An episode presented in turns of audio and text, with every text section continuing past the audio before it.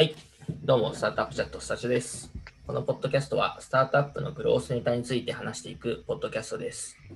メンバーは、ネットでサービスを売れるモッシュのヤブ、レッティで分析をやっている平野、PM の野口でやっております。はい、お願いします。おはようございます。お願いします。はい、えー、で、今回はですね、リクエストをもらっておりますので、まあ、ちょっとそのリクエストに基づいてまたやっていければと思いますけれども、えー、平野くんがリクエストをいただいたということで、ちょっと簡単に内容を紹介してもらっていいですか？はい。まあ、これ僕の、まあ、分析チームのメンバーの一人ですかね。内定者ですかね。が、いつもね、分析チームの内定者、すごいいい質問くれるから、そうワンオンワンで出てきた内容ですと。割と内定者に回してもらってるんじゃないかなっていう、ありがたい来。てますけど、うんはい。僕ら生かされてますね。はい。はい。どんな、感じでしょう？なんかワンオンワンをやっていて、まあ、なんか強み、まあ、あの、まあ、成長まあしていきたいよね、みたいなところもあって、まあ、いろいろこう、あの、まあ、彼自身考えているってのもあったんですけど、まあ、こう、スキルをアップさせていって、まあ、成果を出していく上で、まあ、あの、いわゆる自分の強みとか弱みみたいなものってあるじゃないですか。で、まあ、そこで、ある程度こう、まあ、弱みを、まあ、最初になんか伸ばしたのを克服していくのかとか、まあ、強みをこう、ガッと伸ばしていくのかみたいな話になって、まあ、とはいえなんかまだ新卒をまだ入る前みたいな段階で、まあ、強みってどれだけこうフォーカスすべきなのかみたいなところは、まあ、あの悩んでいて、まあ、そのあたりってどうなんでしょうみたいなところが、えーこのリクエスト内容になりますね。うんなんで、まあ今日は皆さん、まあ10 30代前半の僕らが、まあどのタイミング、今までの経験をベースに、なんかどのタイミングから、まあ、強みを意識し始めたかとか、そういった話ができるといいのかなと思ってます。はい。じゃあ、そこの、そうですね、我々の経験談をもとにちょっと話してういきましょうか。うん。矢部君は強みは、まあ、いつぐらいから意識すべきだとか、まあ、どうやって意識すべきかとか、なんか、ありますか？いつ意識すべきか、そうっすね。なんか、どうだろう。あのー新卒3、4年目ぐらいからじゃないですかね。わからんですけど。意識し始め、なんかまあ少なくともその、えっ、と、例えば転職のタイミングとか、えー、と起業のタイミングとか、まあ、プロジェクトを大きく任されるタイミングとか、なんか、そのあたりでは少なくともなんか強み理解できていないと、あのーなんかこう人に迷惑かけたりとか、成果出せなかったりとか、あのーするかなと思うので、うん。えっと、まあ、そのあたりのタイミングで、えっと、意識し始めるといいんじゃないかなという気がします。で、えーっと、ちょっとその方わかんないですけど、なんか強みが結構自覚的である状態が、その、なんていうんですかね、会社に入る前になんか分かってることって結構少ないと思うので、あの、なので、なんていうかな。まあそういう意味では、その、現状これが強みだと仮に思ってるものがあるとすると、なんか、一旦でもそこはそこに縛られず、えっ、と、普通に、えーまあそこはある種上上司とかに、まあ、あの、依頼をして、えーまあ自分の強みとか、その最適なポジショニング、最適な配置っていうのは、まあ、基本その上司に委ねるみたいなのが、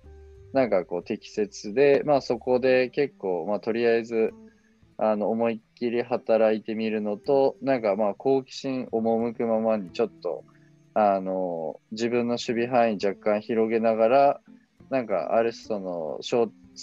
なんていう、この守備範囲外の想定外の、なんかこう、動きの中で、あの、なんか強み、偶発的に見つかるみたいな。まあ、例えばなんか僕とかで言うと、この間、その、野口さんと話してたんですけど、あの、結局そのなんか採用とかでなんか自分得意じゃんっていうのに気づくのって結構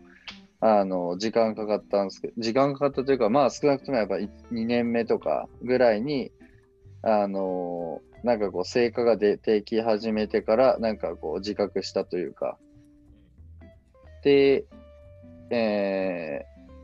それってなんかこう通常のプロジェクト外の、ね、活動だったりもするので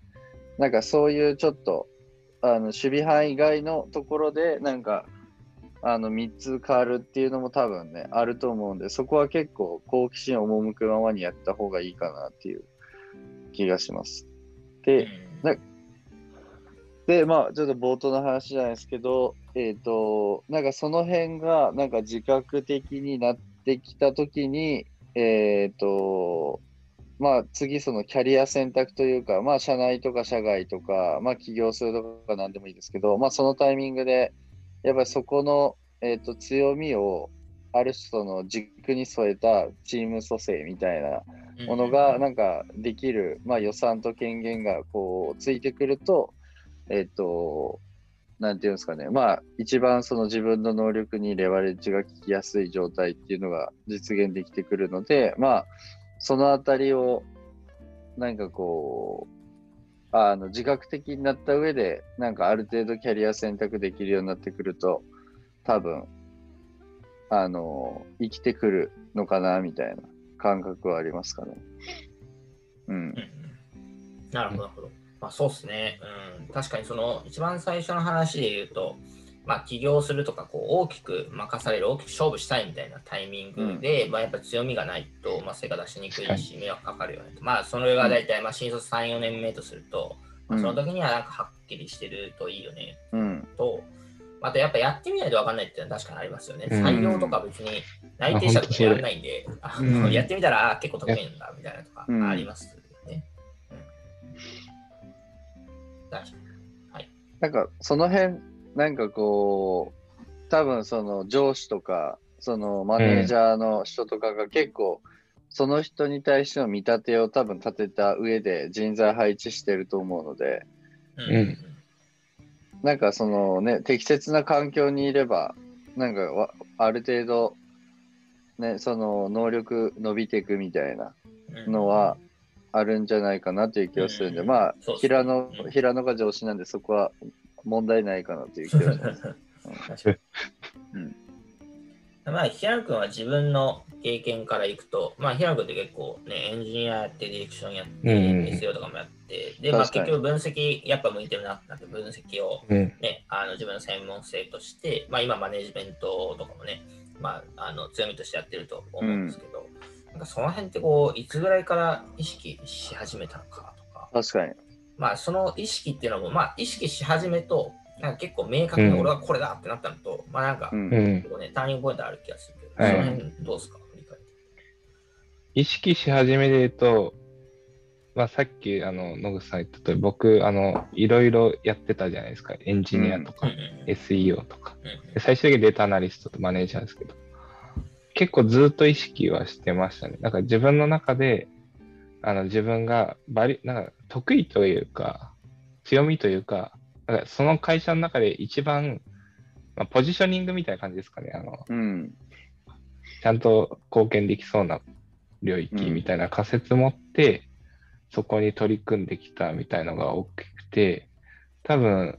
なので、あの最初あの上司に委ねるみたいなところも、と両方かなっていうふうに個人的には思っていて、結構上司もその部下、メンバーに対して、あの、あこ彼はこういうところ得意そうだから任してみようかとか、多分そういう見立てて渡すと思うんですけど、それと同じようにこうメンバーがも自分なりに仮説持って、このあたり興味あるなとか、得意いけるかもみたいなところを持って、多分双方にコミュニケーションできるといい、なんか、まあ確率上がっていくのかなとは思ってます。なんで僕は意識してたというと結構、最初からなんか得意なこととかでき、できそうなこうか、なんだ、貢献できそうなことみたいなところで考えてやってましたね。なんかあのーそう、僕もすごい印象的なんですけど、なんかあの、ちょうど2014年で新卒入ったタイミングって多分、あのーまさや結構こう、あの、ディレクターっぽいことをやってたと思うんですけど、で、なんかあのタイミングって、あの、ディレクター全盛期というか、あの、ディレクターが一番、あの、やってる感出るみたいなそうだね。ので、結構そのインターンの子とかもなんかその、いかにディレクターになれるかどうかをすごい頑張ってた認識があって、うん。なんかそのタイミングで、なんか、まさになんかエンジニアになりますみたいな感じで、うん。なんかあの、この、まあ、ドラクエで言うと、なんかその魔法使い結構レベル6、あの、レベル6ぐらいまで上げてるのに、あの、一旦、あの、武器全部捨てて、あの、転生しますみたいなうん。感じになって、なんか、あの意思決定結構すげえなと思ってて、なんかその、普通に考えるとなんか、えっと、ディレクターで、なんか新卒で、まあ、まあ、藪も平野も、なんかそ、あの、今から頑張っていくぜみたいなタイミングで、なんか、あの、一回ちょっと、あの、転生しますみたいな。なんか、あの、あの意思決定結構、なんか、えげつないなと思ってて、まあ、結果でも、あれで、ね、なんか、その、今のキャリアにつながってるんで、なんか、その、あ、ああこの、その、か自分的な気持ちとか、なんか、どういう感覚であれを、強い意志をと、なんかこう、押し通したのかをちょっと聞いてみたいなという。確かにね。なかなかできないですよね。その、うん若手の時に、ちょっと、ね、慣れ始めた中で、それ捨てて、うんなんか全然違うことやるみたいな。そうそなんでしょうね。気持ちみたいなところか。うん。結構、あの頃、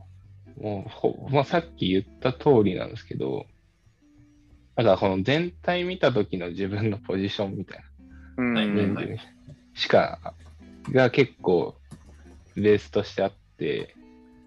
それはどういうふうに見てたの？それは。まあ、相対的にかな。な相対的に、具体的にどう見てたんかなみたいな。自分がそこを他と比べてその領域でバリュー出せてるかみたいな。ああ。まあなんか、レッティには、例えばディレクターにしろ、まあいろんな職種にしろ、いろんなね、あの、あの、できる方が多いので、まあ自分もやってみて、あそこって、なんか、あんまり、なんだろうの、まあそんなに貢献できないなとか、うん。っていうふうにあったときに、まあなんか、このポジションだったら自分の、あの、会社の中でも、まあ、役に立てるかなとか、貢献できそうだなみたいな、っていうところを結構考えていて、本当それはまあ他のみんなのがなんか得意そうとか、ところを見見つつ、客観的に見つつ、まあ自分も客観的に見つつ、えー ここかなみたいなのをずっと試行錯誤してきたっていうのが、なんか考えてたことだな。うん。なんで気持ち的に言うと、そんななんか何かにこだわってなくて、ちょっと貢献しなきゃとか、バリュー出さないとみたいな、ちょっと焦りとか、そういうところの方が大きいかもしれない。うーん。うん。それって、なんか、なんていうんですかね。でも、一時的にその貢献できなくなるわけじゃないですか。その転生すると。えそう、それで、なんか、なんかこう、あ、俺は、俺は多分当時思ってなかったと思うけど、えうん。あ、ま、マサヤ終わったな、みたいな。あの、なんか、て転生して、あの、また、なんかゼロベース戻ったな、みたいな。うん。って思ってたやつ結構いたと思うんですよね、俺の感覚的に。なるほどね。だいぶねそ、バチバチしたインターン若手競争の時代あ、そうそうそう。マサヤさん終わったな、みたいな。うんうん。なんか、なんで今更、なんか、エンジニアとか言い出したんやろうみたいな。まあでも、こう、振り返ってみると、なんかあの判断はすごい、やっぱこう、PM、まず PM としてのなんかその存在意義をうん。見出すためにもやっぱすごい大事やったし、まあそこからなんかデータアナリストのなんかこう位置づけにまあつながっていくので、まあその長期的にスタートアップの成長フェーズにこうフィットしていくためには、まあすごい大事やったなと思いつつ、なんかそう、その今日のお題のところで、なんか、あの判断って、なんかどう、どう、もっと具体的になんかこう、やってたらいいんだろうみたいな。そうだね。あ俺そういうふうに見られてたんだね。わかんない けどいや、だって、そう、ディディレクター全盛期の時代に多分、うん。その当時そんなにディレクターややってる人いなくて、うん。ちゃんと。で、まあ、そのうちの SE をちゃんと任されててみたいな感じなんで、うん。普通にやってればなんか、ね、なんかあのままディレクターやってたと思うんですけど、そうっすね。まあさっき言った通り、そんなに、あの、ここでバリュー出し続ける気がしなかったっていうのは、ああ、うん、ありましたよ。やっぱ。もともとエンジニアリングは多少できてたんで、うん、やっぱそこ活かした方がなるほいいかな、みたいなど、なるほど。ところは、バリューまあ結構活かせ、バリュー活かせてなかった感じなら具体的にどの辺でこう感じる？だいやなんだろうな。その、単純に、そこまでこう、成果が出ていなかったなっていうのがあって、はいはいなるほど。まあ、ディレクションっていうと、まあ、もうまあ、決めたこと、や物事を進めていくみたいなところは、あんま進められてなかったし、当時はいはいはい。あそこはある程度できるようになったんだけど、うん。まあ、結構、あの、それやってても、なんかしんどいな、みたいな感じ、うんもう気持ち的にあったかもしれなくて、うん、なるほど。で、これをこのままやってても、なんかそこまで、あの、活躍、活躍できないかな、みたいなのは結構お思ったかもしれない、当時。うん。だからまあ、普通には伸びたと思うんだけど、うんいや、なんかそこを目指してたわけじゃないので、まあ、一回沈んだとしても、長期的に、なんだろう、こう、バリュー出せる方向を選んだ方がいいかな、みたいなうん思考に切り替えたっていうのが、当時の記憶だとそんな感じだったと思いますね。なるほど。うん。素晴らしい。まあそこは、やっぱりあの、まあ自分自身に対して、なんかこう客観的にやっぱりこう評価できるようになってくると、まああるその興味との掛け合わせで、なんかうんその専門性を一旦掘るみたいな選択も、まあこう、その強みを掘っていく上では、なんか一つはある,、ねあるよっていう話ですね。そうまあ、だからまず一回やってみたのはすごい良かったと思ってて、あのうん最初の問いに答えると、なんか最初何が得意か分かんないじゃないですか。うんなんで、まあ一通りこう、まあ上司からアサインされたものをしっかりやると。やってみてもやっぱ、あの、まあうまくいかないこととか得意じゃないっていうのはやれば分かるので、ある程度本気で。うんまあそしたら自分なりの興味とか、えー仮説に基づいてシフトしていくっていうのは、どんどんやるべきかなとは思います、うん。なるほど。で、そのを点々と知るうちに、あ、これだって確信するのがいつかで出るから、そこを思いっきり掘っていく。僕の場合はデータアナリストがそれだったんですけど、なんかそれもいきなり見つかるっていうか、こう徐々徐々にこうシフトした感じなんで、うん。っていうのが、まあ偶発的に見つかるってところまでしっかりやっていくのがいいんじゃないですかね。強みっていうところは。うんうんはい。はい。なんかそんな感じですかね。はいあ。と、僕から、そうですね、僕から言うと、まあ、そんな感じで、あの、結構、今の平野君の話で言うと、こう長期的に見てたみたいなところだと思うんで、まあ結構強みは、やっぱり短期、中期、長期で振り返るのがすごい大事かなって僕は思いますかね。短期で言うと、なんか毎日やった中で、あ、今日はなんかタスク管理うまくいったなとか、まあ、他の人は、えー、とできてないところに、まあ、この観点だったらフィードバックできたなとか、まあ、連携うまくいったな、まあ、いろいろあると思うんで、なんかその自分がね、あの強かったこと、良かったことみたいなのを、えー、と一個一個毎日振り返りしていくみたいなのが、まあ、若い時大事かなと。で、中期で言うと、まあ、クォーターとか、なんか半年とかで、えっと、まあ、マネージャーとちゃんと振り返りをして、あ、ここはすごいなんか強みだねとか、まあ、スキルね、ロードマップみたいなのが会社であるんだったら、そのスキルロードマップに基づいて、じゃあどこが得意なのかみたいな、なんか話をしていくと、いいのかなっていう感じですよね。であと長期で言うと、うんそのマーケットの中で、じゃあ自分がどうバリューを出していくかとか、えーとまあ、会社組織にどう貢献していくか、自分がなんか大きな勝負をするときに今の専門性でいいのかみたいなのは見つめ直した方がいいと思いますね。うん。まあ短期の、なんかなんだろうな、なんか足元の視点ばっかでいくとね、自分が長期的に成長できてなくなると思うで、きなくなると思うので、まあそれこそエンジニアとディレクターでどっち行けばいいかとか、なんかその辺も含めてなんか長期の視点をね、あの、まあバランスよく短期、中期、長期で持てると、なんか強みは見つかるんじゃないかな。大体1、2年ぐらいで、まあ今、今はマーケットがやっぱね、早くなってるんで、1、2年ぐらいで、なんか強みはこれだっていうのはなんとなく自覚をしておいて、それをベースになんかチャレンジをしてみて、3、4年目で、えーまあ、例えば転職するとしたら、俺は広報でやっていくとか、俺はデータ分析でやっていく、その中でもこの領域でやっていくのを売りにして転職するんだみたいな、なんかそれぐらい言えるようになっていくと、まあいいんじゃないかなという気はしますね。うん。素晴らしいまとめだ。素晴らしい。はい、はい。ということで、えー、じゃあそんな感じで、あのはい何か、まあ、強みを見つけるね、参考にしていただければなと思いますので、はい。以上でありがとう終わりございます。ます。ありがとうごありがとうございます。ざいます。